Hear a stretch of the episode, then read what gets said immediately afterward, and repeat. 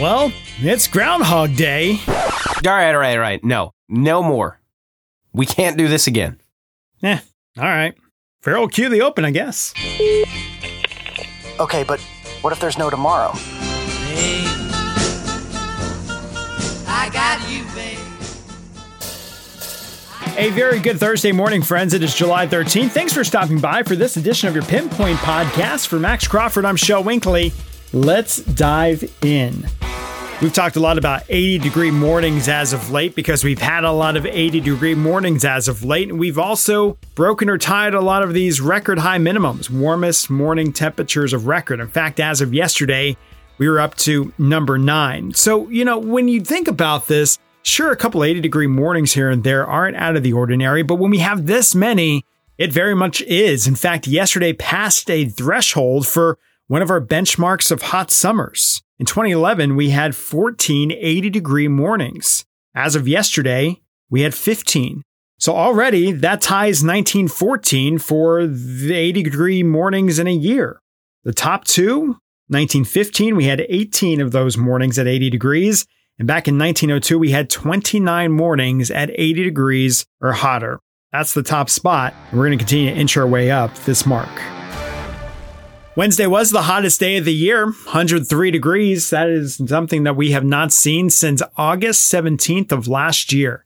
It has been 329 days before we made it to something that hot. And August 17th of last year is when we topped off at 104. Again, yesterday was the hottest day of the year.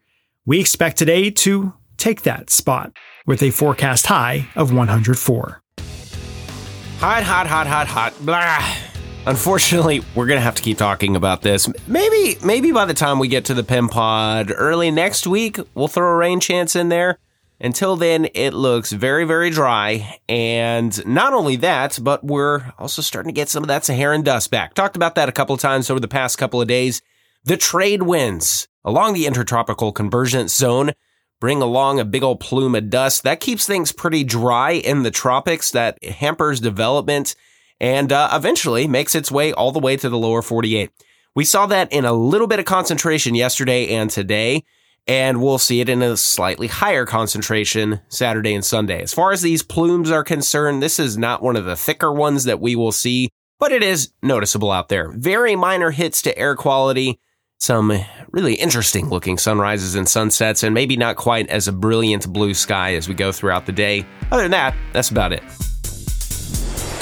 It is also going to be pretty darn breezy here at the surface, and that is likely to continue all the way into the weekend.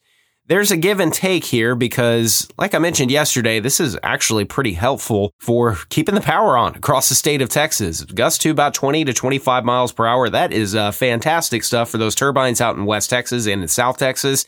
And uh, we've got that here in the Brazos Valley too, gusting to about 20 to 25 over the course of the afternoon. Reason I'm not a huge fan of it though is that it stays pretty breezy even into the overnight. Sustained winds about 10 to 15 miles per hour. That takes away our most efficient cooling process at the uh, low levels of the atmosphere. And with that, that's part of the reason why we've been just sticking around in the low 80s for each and every morning. That's likely to continue all the way through this weekend.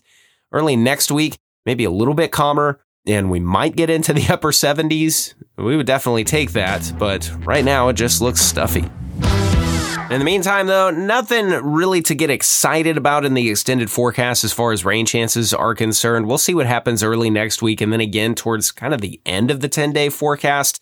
But go ahead and run the sprinklers if things are starting to get a little bit brown out there. It is going to be hot and dry for the foreseeable future, with maybe a shot coming in those days aforementioned.